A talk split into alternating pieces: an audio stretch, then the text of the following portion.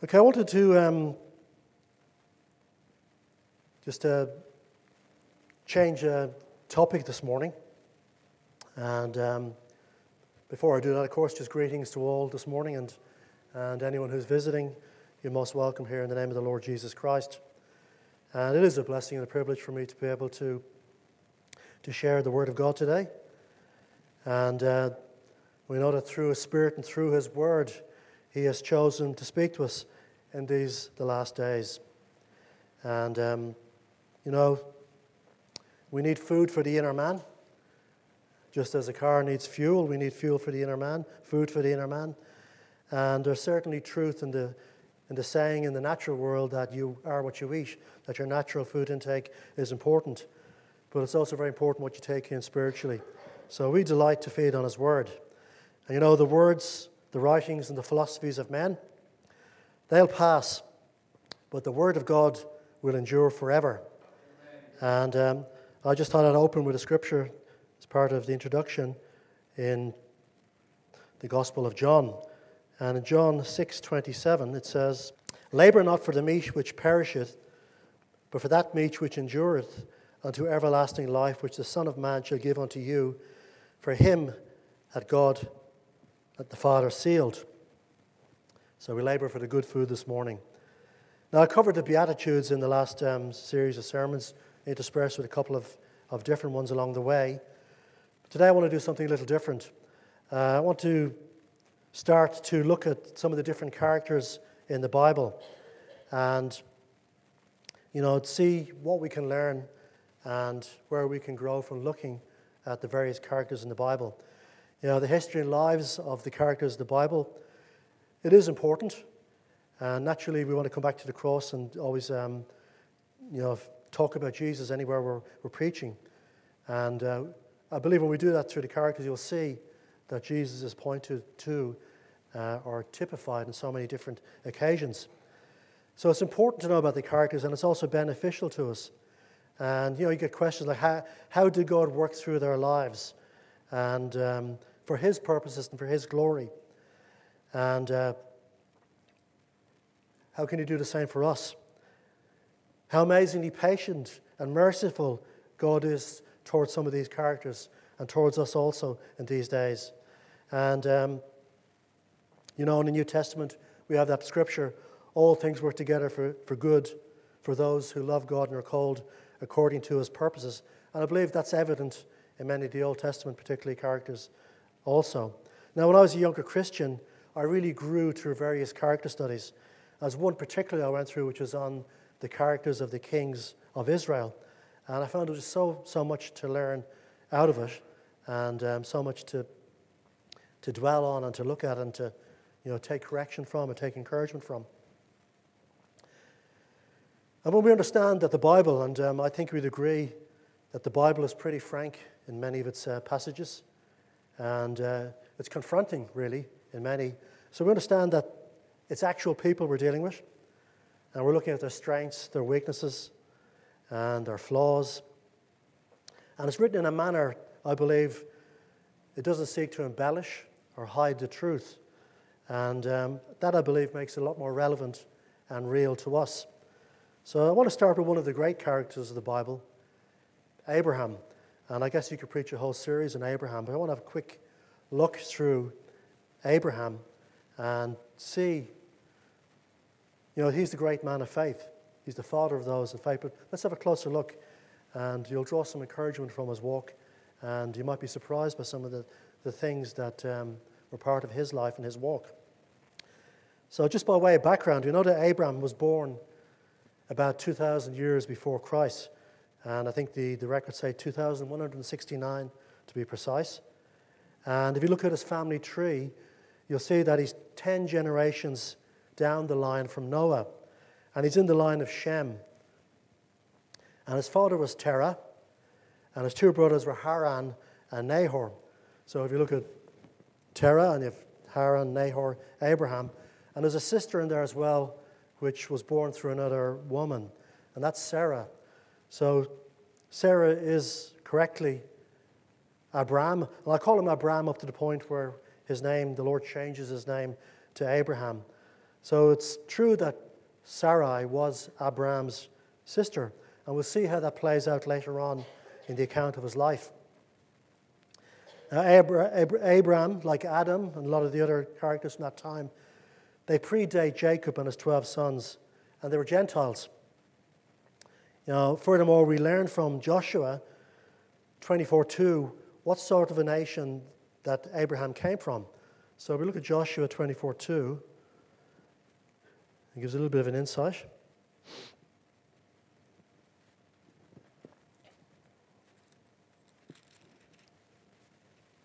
It says there, and Joshua said unto all people, Thus saith the Lord God of Israel, Your fathers dwelt on the other side of the flood in old time, even Terah, the father of Abraham, and the father of Nahor, and they served other gods.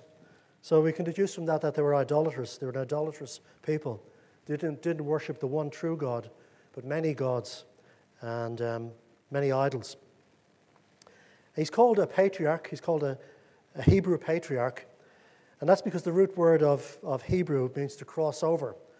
So he crossed over the Euphrates River in his journey to Canaan, and that journey, of course, was initiated by God.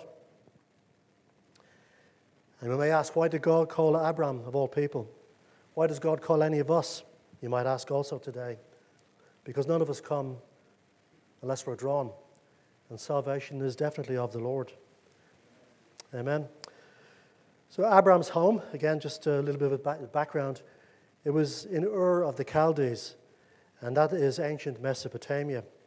And we, history and the records tell us that Ur was a very, very prosperous uh, region and had um, what were called ziggurats, or, or um, these temples, as it were, that were, um, I guess, almost um, like four sided pyramids going up. Perhaps might even have resembled the Tower of Babel or some similar structure from that area. And um, these people were very, very advanced. All you have to do is look at the uh, ancient seven wonders of the world, and you'll find that the Hanging Gardens of Babylon. Or if you read some of the accounts, you find that just the magnitude and the size of Babylon, the size of its walls, the uh, incredible engineering of its waterways, these were very, very capable people. And uh, many scholars would believe that Abraham himself was a wealthy and a well educated man. And again, just, just again for background, if you have a look at the present day map, or even a biblical map of uh, where Ur is, you'll see that it's south of where the ruins of ancient Babylon are. And it's near a present day city called Nasiriyah. And anybody who remembers the account of the Iraq War, will remember that Nasiriyah was a place that was, it was a hotspot. There was a lot of um, conflict there. So, so it's right down the, the southern side of present day Iraq, down towards the Gulf. And um, it's interesting that in our Bible study last Tuesday, for, for those who were there, we were looking at Daniel 2, and we spoke about the Chaldeans. And of course, Ur of the Chaldees, and these were a group of the um, advisors or wise men that Nebuchadnezzar had around him. So you can see there's a bit of a tie in there. Now, Ur itself, if you look in the map, it's a long, long way from Canaan, or from present day Israel, from the Promised Land. So Abraham, or Abram, or Abraham, as he became later, he's one of the greatest men in history. And of course, there's several of the world religions look to him as a spiritual father. And as Christians, of course, we see him as the father of those who believe. And if you take a quick look at Romans 4:11, uh, we can see that. Romans 4, chapter verse 11, it says there, and he received the sign of circumcision, a seal of the righteousness of the faith which he had yet been uncircumcised, that he might be the father of all them that believe, though they, not, though they be not circumcised, that righteousness might be imputed unto them also. Righteousness by, by faith. Now, Abraham, just to, to home in on a little bit more, we read about him in a particular block of passages in the book of Genesis. And it starts at chapter 11 and it goes right up to his death and burial in chapter 25. And he's also mentioned quite a number of times, over 70 times in the New Testament. Now, Abraham did not suddenly become the father of faith. And we'll see that as we just go through the, the, um, the, uh, the study here. we see in his life a progression where his faith and character they grow over a period of time. And another uh, well-known verse, if we look at James 2, verse 23, uh, it says there, And the scripture was fulfilled which said, Abraham believed God, and it was imputed unto him for righteousness, and he was called a friend of God. That's a, a, quite a unique description of a character in the Bible to be called a friend of God. I'd like to be called a friend of God. I'd like to, to uh, see him that day when we come face to face and to hear him say, Well done, good and faithful servant. To be called a friend of God, that is a position of real privilege and honor. But there's a story behind that verse, and we see that, that Abraham was a great man of faith, but he also had uh, good character traits and character flaws, and he stumbled along the way. He didn't become this um, great man or friend of God instantaneously. There's a story behind him. So we go to Genesis chapter 11, and we he- see here that this move to Haran is mentioned. And in Genesis chapter 11, towards the end of the chapter, we read in verse 31 and 32 And Terah took Abraham his son, and Lot the son of Haran, his son's son, and Sarai his daughter in law, his son Abraham's wife, and they went forth with them from Ur of the Chaldees to go into the land of Canaan. And they came unto Haran and dwelt there. And the days of Terah were 205 years, and Terah died in Haran. And it would appear from reading that that God is not involved in, that, that in the move. But we can qualify further because if we look at um, Stephen in Acts chapter 7, verse 2 and 3, it fills in the picture a little bit more. So in Acts chapter 7, verse 2 and 3, and this, of course, is Stephen when he's about to be stoned to death. He said, Men, brethren, and fathers, hearken, the glory, the God of glory appeared unto our father Abraham when he was in Mesopotamia before he dwelt in Haran. So it wasn't that, that, that Abraham and the family just uh, turned up in Haran, then the Lord spoke. God had spoken previously, and that was part of the reason uh, for this move. And said unto him, Get thee out of the country and from thy kindred, and come into the land which I shall show thee. Now it's interesting, there's another person present when Stephen was being stoned. That, of course, was, was Paul, and he was the persecutor. And uh, we look at what happened to him after. He had an encounter with God, and Abraham had several encounters with God. And it was a life changing encounter for Paul. And uh, he went out, and he went and became the apostle, of course, to the Gentiles, and is um, responsible for so much of the New Testament. So, we would ask the question Did God tell Abraham to stop in Haran? Or perhaps was he influenced by his family? And again, if you look at this Bible map or an ancient Bible map, you'll see that Haran. So it's a long, long way from Canaan. And, um, you know, the account uh, indicates that he spent several, several years there. And um, the question is, was he obedient? Uh, people have spoken about that. I suspect he wasn't. I suspect that he should have obeyed and gone to the, the land that God told him to go to. But for whatever reason, he ended up in Haran. And first question you might ask yourselves is what happens us if we're not obedient, or we try to do things our own way, or we, we, um, we take a, a side route, as it were? And, um, you know, how many, t- how many times do bad things happen because we're not operating in God's will? And uh, perhaps more than we might realize. You know, the first thing to think when something bad happens is perhaps to feel um, sorry, for, sorry for ourselves, or perhaps to blame someone else or blame some other reason. But maybe the reason is because we haven't done something we were told to do or haven't been obedient. And uh, we only see, of course, part of the picture in our lives. God sees the end from the beginning.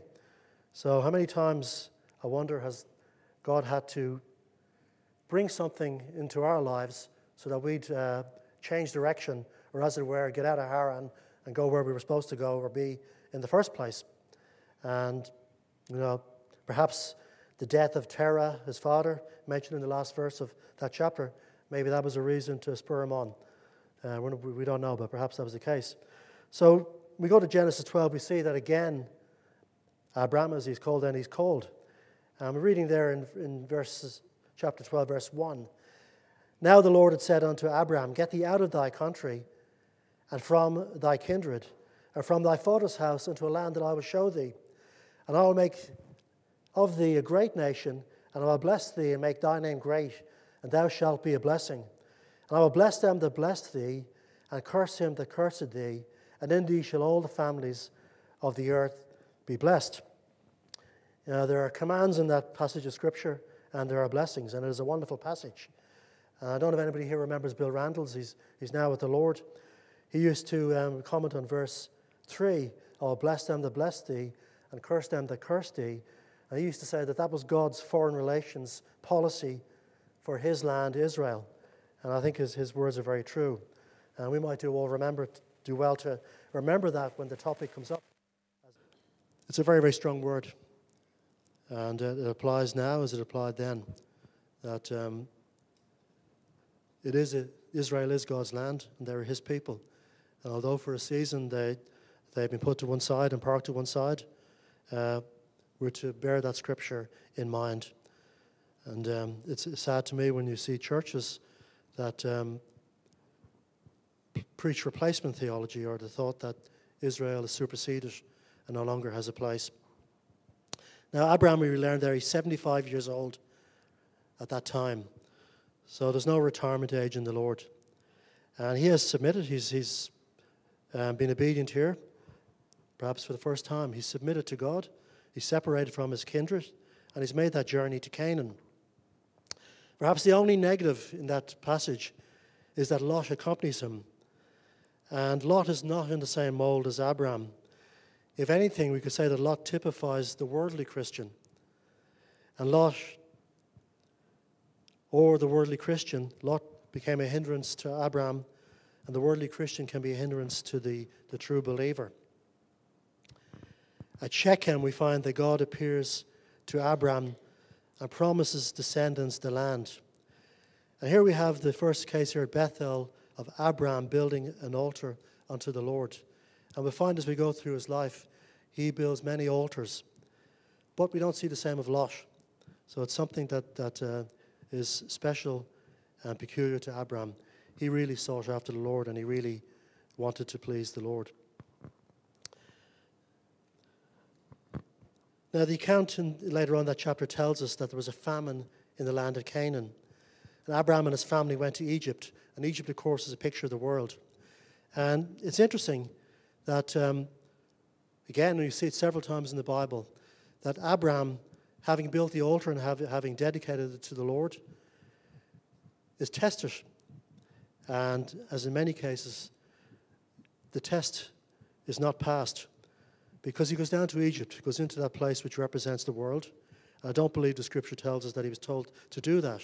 So we see again his frailty and his weakness at this early stage of his walk come through because there's something he does that's not very good. He exposes Sarai to danger by asking her to deceive the Egyptians about her marital status.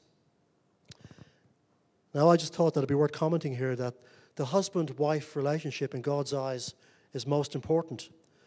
And that's why we see such, a, such an attack on biblical marriage. The husband is called to cleave to his wife, and they should be as one. The husband should be prepared to lay down his life just as Jesus laid down his life for the church. And um, we'd have to say that Abraham was not demonstrating the role of a good husband there. He was exposing her rather than, than protecting her. And he may have had his reasons. And, you know, we can talk about the, the fear that may have led him to do that, but the, um, the bottom line is he didn't do what he should have done. And uh, God sends, we read in the chapter, plagues on Pharaoh's household in order to protect Sarai. Now, when Pharaoh said to Abraham, What is this that thou hast done unto me? That was a low point. And I put a question here how embarrassing it is as a Christian when you're convicted of wrongdoing by an unbeliever. It's not a good, a good thing or a nice thing to happen. Uh, perhaps this happened to, to some of us here at different times. You know, it's interesting that a non Christian can have good morals and manners. And my comment would be here that we need to be careful that we don't have a superior attitude as Christians, And that when we're relating to people, particularly the unsaved, we do it from a point of humility, that we don't think that we are the better ones. We are ourselves, but saved, just saved sinners. Now we go on to Genesis 13. I'm just flicking through these, these chapters in Genesis just to um, point out the, the, the path of Abraham's life. We read there in chapter 13, verse 1 and 2. And Abram went up out of Egypt, he and his wife, and all that he had, and Lot with him into the south. And Abraham was very rich in cattle, in silver, and gold. So materially, he was well blessed. And despite the bad things that happened in Egypt, Abraham and Lot, they leave with these great riches. And it is something perhaps like, like or akin to the Exodus when the children of Israel left and they, they carried all the, the, uh, the goods and riches of Egypt with them. And um, it was interesting to reflect there was no altar in Egypt. And, uh, but he returns again to the altar at Bethel and calls again on the name of the Lord. And as I said earlier, we never hear Lot's name mentioned when it comes to altars of worship or to the, the honor and the praise of God. Now, there's a further test of Abram's faith and submission when just at this time there's strife between Lot's herdsmen and Abram calls for Lot, Lot's herdsmen and Abram's herdsmen, and, uh, he calls for Lot to separate himself and his belongings. Now we'll see here another growth in the faith and in the character of Abram, because what does he do? He says to Lot, um, "You take whichever your first pick is." So he's foregoing his right as the, the, the senior person or the senior family member. And for the sake of peace, he's giving Lot the first choice. And that shows to me a Christian trait or a Christian character trait. In the world's terms, this would be called weakness. And what does Lot do? He picks what appears to be the choicest land, of course. So Lot typifies, we could say, the Christian who walks by, by sight and not by faith.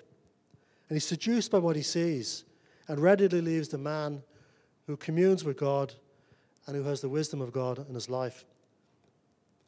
And he goes to a place that appears to be good, yet in, in reality, it's Sodom. It's a place of wickedness and debauchery and all those things we know about. You know, and later we see in the, in the account how Lot, he barely escapes judgment. And the point I would make here again, just, just as a learning point for us, is when we as Christians walk too close to the world and are comfortable with its ways, we forget that just like Sodom, it's going to be judged and destroyed. So this world is passing, and to put our efforts, or our greater, our greater efforts and a greater emphasis on accumulating and, and building up for this world, it's not a wise move at all. And Again, later on in chapter 13, God notices this. He notices this change in Abram. And we read that because um, he does this, he repeats the promise. But the promise this time is expanded. It's uh, more than what he would have got if he had taken the first choice um, between him and Lot. It's the whole land as far as the eye can see, north to south and east to west. And again, Abram shows his devotion to God by building another altar at Hebron. So Abram definitely is a builder of altars. In chapter 14, we come to this account of Abram and the kings. And uh, we see that Lot here, obviously, Lot has gone to reside in Sodom. And he gets caught up in what is an international conflict. So the five cities of the plain, including Sodom and Gomorrah, they rebel against the confederacy of foreign kings. And they're led by this character who a, quite a long winded name to pronounce Chedorlaomer, and they're taken captive. And when Abram hears of this, he has his own, he organizes his own private militia to perform a rescue. And the foreign kings, we read in the account, they're defeated. And Lot, all of his goods and the people are rescued. Now, at this point, the king of Sodom, he wants to go out and, and to greet Abraham, perhaps to pat him on the back. But Abram first has a strange encounter with Melchizedek, the king of Salem and the priest of the Most High God. And if you look through the, the, the, uh, the Old Testament scripture, you'll see that there's always a very clear separation between the priesthood, the Levites, and the kings, the line of the kings. But Melchizedek is different. Jesus Christ is different. And the born again Christian are different. There are three exceptions. Melchizedek, king of righteousness, he breaks bread and wine and blesses Abraham, and he receives a tithe of all. And straight after that, it's very interesting how, the, how Melchizedek is just interposed, but straight after that, we, we read that he encounters the king of Sodom. And he refuses any material payment from the king of Sodom, lest the king of Sodom would say that he had made Abraham rich. So the, the lesson for us there is that gifts of material power or wealth from the world, it comes with a price, and invariably it comes with a catch or a hook on it. There's always a price to pay. The other thought that I, that I, I, I take from that is that all of us, we're going to encounter one of two princes either the prince of this world, Satan, or the prince of peace. And there's no sitting on the fence. You have to choose which prince we're going to serve. And I think we could say that Lot perhaps sat on the fence in his life at Sodom. And we get a good idea of the effect of that had on Lot. And we read a very well known scripture we all know here this morning 2 Peter uh, chapter 2, verse 6 to 8. And it says, In turning the cities of Sodom and Gomorrah into ashes, condemned with an overthrow, making them an example unto those that after should live ungodly, and deliver just Lot, vexed with the filthy conversation of the wicked for this righteous man, or that righteous man, dwelling among them, and seeing and hearing, vexed his righteous soul from day to day with their awful deeds. Sodom and Gomorrah are still very much with us today, not the original cities, of course, but there's so much sexual perversion and corruption in the world. And because of the, inter- of the internet and all the, the technology, there's a never present temptation, even for the believer. And it's a lot closer than we think. In verse 15 and 16, again, following Ab- Abraham, we see an example of God's way and man's way. And Genesis 15 opens with a vision, and it's the first use of the words fear not in the Bible. After these things, the word of the Lord came unto Abraham in a vision, saying, Fear not. Abraham, I am thy shield and thy exceeding great reward. So you have to say, when you look through Abraham's life, he's getting so many continuous encounters and promises and, and just repetitions of covenant. It's um, quite, a, quite a remarkable series of events for this man's life. We read further that he specifically promised an heir from his own body, and he's promised descendants as the number of the stars. And we read in that uh, great verse of chapter 15, verse 6 and he believed in the Lord and he counted it to him for righteousness. Such a powerful scripture. The covenant is renewed in this particular chapter. But it's a different covenant, it's an unconditional covenant that's made by God without the participation of man. I won't go into the details, but you remember that account of the, the, um, the animals being split down the middle and the, the Lord putting Abraham into a deep sleep. And the Lord went up between the, the uh, partitioned animal and with a smoking torch and made that covenant. So it's a covenant that uh, man is not part of, made by God. God reveals in, during this dream to Abraham that his people will be slaves for 400 years in a foreign land. So again, a remarkable um, inter or exchange between God and between Abraham, the, the things that he's been uh, made aware of and told. Abraham is told by God the full extent of the promised land and it's not just the previous account of as far as the eye can see, it's from the river to the sea. And, and again, you know, that caused a lot of offense to many, but the, the real size of the promised land is a lot bigger than current day Israel. Now, again, as in the previous chapters, in, in chapter 16, we see a high point followed by a low point. Abraham again displays his weakness. He's just been told by God that, that you know, he will have a descendant through his own body. But he ignores what he just had, what he just heard, and he um, was promised, and he agrees to, agrees to Sarai's scheme to um, have relations with Hagar and to produce an heir that way. So his faith had not reached yet the point where you could say he was totally obedient. You know, they probably thought they were helping God with the promise, and that saying in English comes to mind it's not a biblical saying, but that's saying the pathway to hell is paved with good intentions. There's an element of that there. Sometimes we get in God's way when we try to help or interfere um, by doing it our own way. Ishmael is born, but he's not the true heir. Genesis 17, yet again the covenant is renewed. And God calls Abraham to walk before him and to be perfect.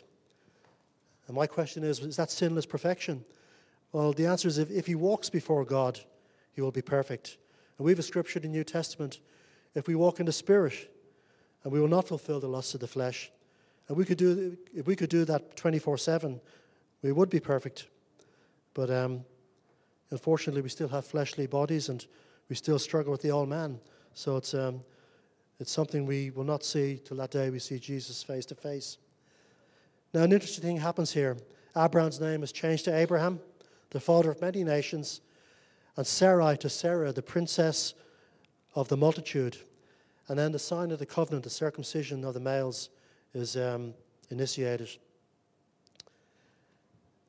We go to chapter 18 down and we see the heavenly visitors that Abraham encounters. And uh, the Lord appears again with uh, angels in human form at Mamre. And Abraham and Sarah are promised a son. And the faith is still not quite there yet. Abraham is asked why Sarah laughs at the promise. And yet we hear those encouraging words Is anything too hard for the Lord? How many times do we use that when we face difficult situations? Is anything too hard for the Lord? And of course, the answer is no. Abram, then, or Abraham as he is now, Abraham, he's no longer Abram, he's informed of the judgment to fall in Sodom and Gomorrah. And again, he shows his growing character because he has a concern, because he wants to seek out righteous, righteous souls that may be in Sodom by interceding for them. You know, the more Abraham progresses, the more he's concerned for people and relationships and the lost than he is for material things. And um, that reminds me of Romans 8:34, where Jesus is shown at the right hand of the Father interceding for us. So he had the heart of an intercessor. Then, of course, in chapter 19, we had the account of what happened Sodom and Gomorrah. And uh, we all know what happened there. It was, it was, um, it was obliterated for their sin, and it was judged, and all could see the judgment of God at work there.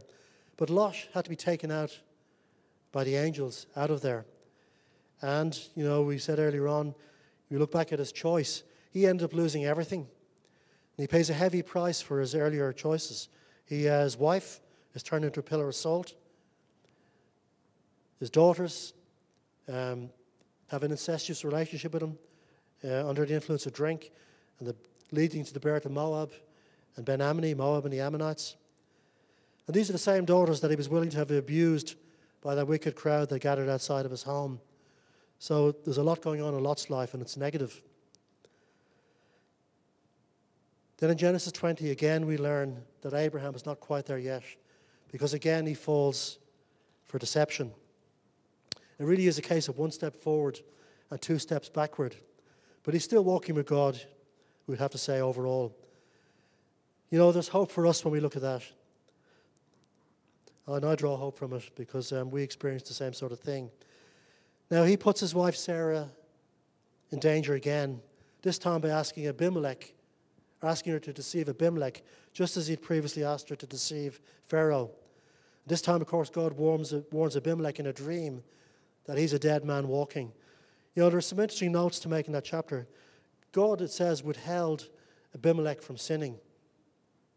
Again, a pagan king has more integrity than a man of God. And it should never be that way. But again, we have to, we have to take Abraham as the whole package. This is what happened. This is the, uh, the flawed side of his nature. Abraham prayed for Abimelech, and his whole, his whole household was healed. You know, the lesson we can take from that chapter is that flesh is always going to oppose us. And it will so, as I said, that day when we see Jesus face to face and the old man is finally done away with once and for all. Genesis 21, of course, is the great um, uh, answer to the promise because Isaac, the son of promise, is born. Hagar and Ishmael they're cast out, which of course upset Abraham. But God confirmed again, talking to Abraham, this amazing relationship. He, he heard so much from God that he was to do what Sarah or said to him, and to put her out. And you think that Abraham is now fully convinced of the goodness and the mighty power of God because he's seen so much. He's had so many encounters. He's seen a promise that was very hard to believe that a man of his age and a woman of Sarah's age could produce a child. Yet it's reality now. The child is there, Isaac is born. Another great test awaits, awaits Abraham.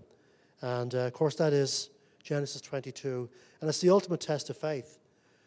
He puts, God puts him through this ultimate test.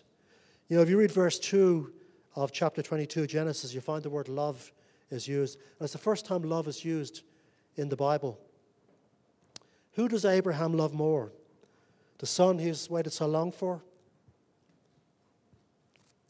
Or God? Would Isaac become an idol? You know, Luke 14 26 is a very powerful scripture. It says there, If any man come to me and hate not his father and mother and wife and children and brethren and sisters, yea, and his own life, also, he cannot be my disciple. So the cost of discipleship is, can be very high.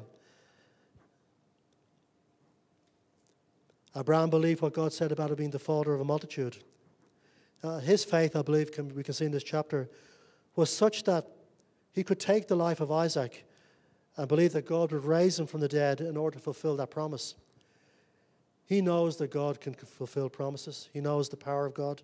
He knows that God can do the impossible. He's seen it. The God who can bring forth a child from such an elderly couple, could he also raise Isaac if Isaac was to be offered up? And the answer, of course, would be yes. But God withholds the hand with the dagger in it, and Isaac is spared. And it's an amazing chapter of Scripture. It shows now that Abraham has truly become the father of faith. And perhaps he had a glimpse of what hap- would happen in the same place where he was 2,000 years later. And it's an interesting scripture in John 8 56. And Jesus speaking, he says, Your father, Abraham, rejoiced to see my day, and he saw it and was glad. So perhaps Abraham had a window into the future and into the significance of what was happening on the mount that day. And uh, I'll just finish up with a few conclusions and lessons because I believe there are a lot of lessons and things in there, but I've just listed a few, and it's not exhaustive. Abraham had to grow in faith over a long period of time, and I think it's the same for us. We are a work in progress. We are being changed and conformed to his image day by day, and it's not instantaneous. And we have to encounter a lot of struggles, a lot of trials along the way. Abraham's faith was tested. Ours certainly will be also. Abraham trusted in God and not in his own efforts. And we have to be the same. Abraham had a flaw, many flaws in his character. We've just seen them. And so do we. You know, we read in Hebrews 11, verse 10, just closing on this, that um, it says there that Abraham looked for a city which had found foundations, whose builder and maker is God. He did not live for this world, and the lesson there is neither should we. And there are probably many more lessons, but I'll close on that. So, so the Lord bless one and all this morning, and I hope that uh, we can benefit from that and learn something from it.